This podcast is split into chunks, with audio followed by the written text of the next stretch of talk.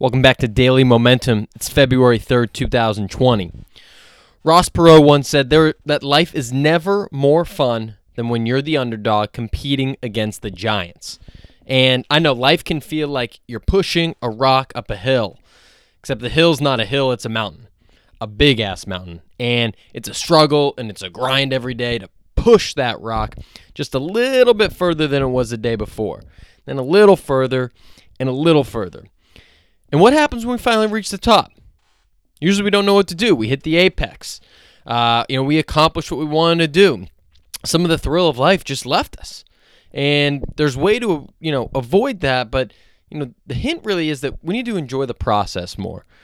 And there's a quote in Shoe Dog, which is the book written about the formation of Nike, written by Phil Knight, the founder, and he talks about bringing the company public and it's about a 400 page book and the first 350 pages are talking about you know the first few years of the company. And he's flying to Japan he's building the company and he's building it up from nothing and he's in debt up to his eyeballs the whole time. And you know he's he's you know potentially going to jail a few times. It's craziness. And after this 20 year grind to build the company they finally get to this high stakes negotiation and they land on the stock price that he wanted, $22, which made Phil Knight worth a cool $178 million. And that night, he's laying in bed and he tries to understand how he's feeling after all this. And he says, I asked myself, what are you feeling? It wasn't joy. It wasn't relief. If I felt anything, it was regret? Good God, I thought. Yes, regret. Because I honestly wish I could do it all over again. The man just spent 20 years on an absolute grind. He was barely seeing his family. He was in debt. He was struggling. He had all this stuff going on.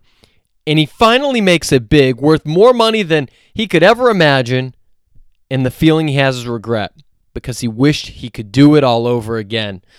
Here's your reminder the struggle can be beautiful the you know there's people that that have made the uh, saying enjoy the process trust the process very popular I, I believe in that. Someday you're going to look back on the struggle you're going through right now the tough time the stressful moment when you're building up your business when you're building up your network when you're trying to lose that weight when you're going through the awkward stages of trying to find the right person in a relationship. You're going to look back on it and laugh because you put in the time, you put in the effort, and you're going to make it to the top if you keep going. So enjoy where you're at. Laugh at the struggle.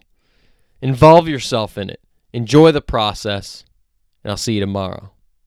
If you want to learn more about Daily Momentum, look up millennialmomentum.net or check me out on Instagram or Twitter at Tommy Tahoe. Have a good day.